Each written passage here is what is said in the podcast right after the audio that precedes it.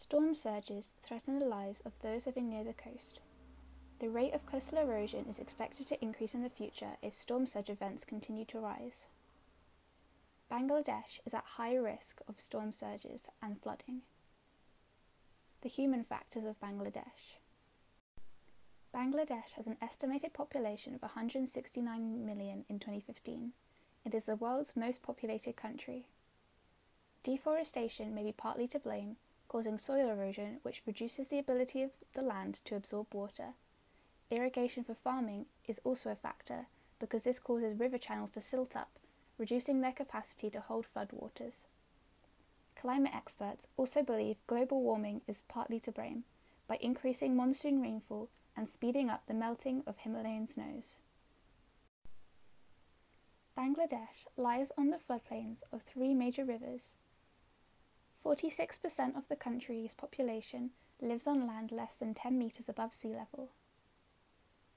Almost every year, huge areas of the country flood as Himalayan snowmelt adds to monsoon rains and high tides in the Bay of Bengal. Between March and May, violent thunderstorms produce strong southerly winds of 160 km an hour, which bring 6 metre high waves from the Bay of Bengal to swamp coastal areas. Mangroves are an essential and complex ecosystem for both marine and freshwater biodiversity. They stabilise coastlines against erosion, they provide a nursery for coastal fish, and they provide shelter against extreme weather events such as storm winds and floods, as well as tsunamis. This is because they absorb and disperse tidal surges associated with these events. The largest remaining area of mangrove is found in the Sundarbans region of Bangladesh on the edge of the Bay of Bengal. These mangroves helped protect the area from coastal flooding in November 2007 during Cyclone Sidr. Satellite studies show that 71% of the forested coastline has retreated by 200 metres a year. The causes of this are rising sea levels, erosion, and deforestation from humans. Coastal flooding by cyclones. Cyclone Sidr swept into the Bay of Bengal on the 15th of November 2007 it brought heavy rain, 223 kilometres an hour winds, and, and a 6 metre storm surge. The storm was a Category 4. The storm reached land near the Sundarbans mangrove forests. The coastal areas suffered the greatest death tolls. The storm surge breached coastal and river embankments, causing extensive flooding of low lying areas. High winds damaged housing, roads, bridges, and other infrastructure electricity supplies and communications were knocked out.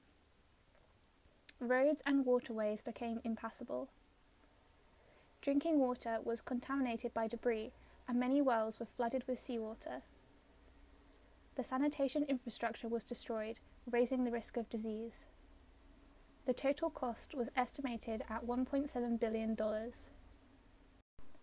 Many of the social and environmental losses were caused by the failure of the embankments and the flooding that followed. The death toll, however, was lower than expected due to improved forecasting and warning systems. Coastal flooding from subsidence. Some of Bangladesh's estuarine islands have sunk by as much as 1.5 metres in the last 50 years. Isostatic readjustment is partly responsible, but the main reason is the clearance and drainage of more than 50 large islands in the Ganges Brahmaputra river delta. These islands used to be forested, but now have been cleared and are being used to grow rice to feed the country's large population. In the 1960s and 1970s, large earth embankments were built all around these islands to protect them against tidal and storm surges.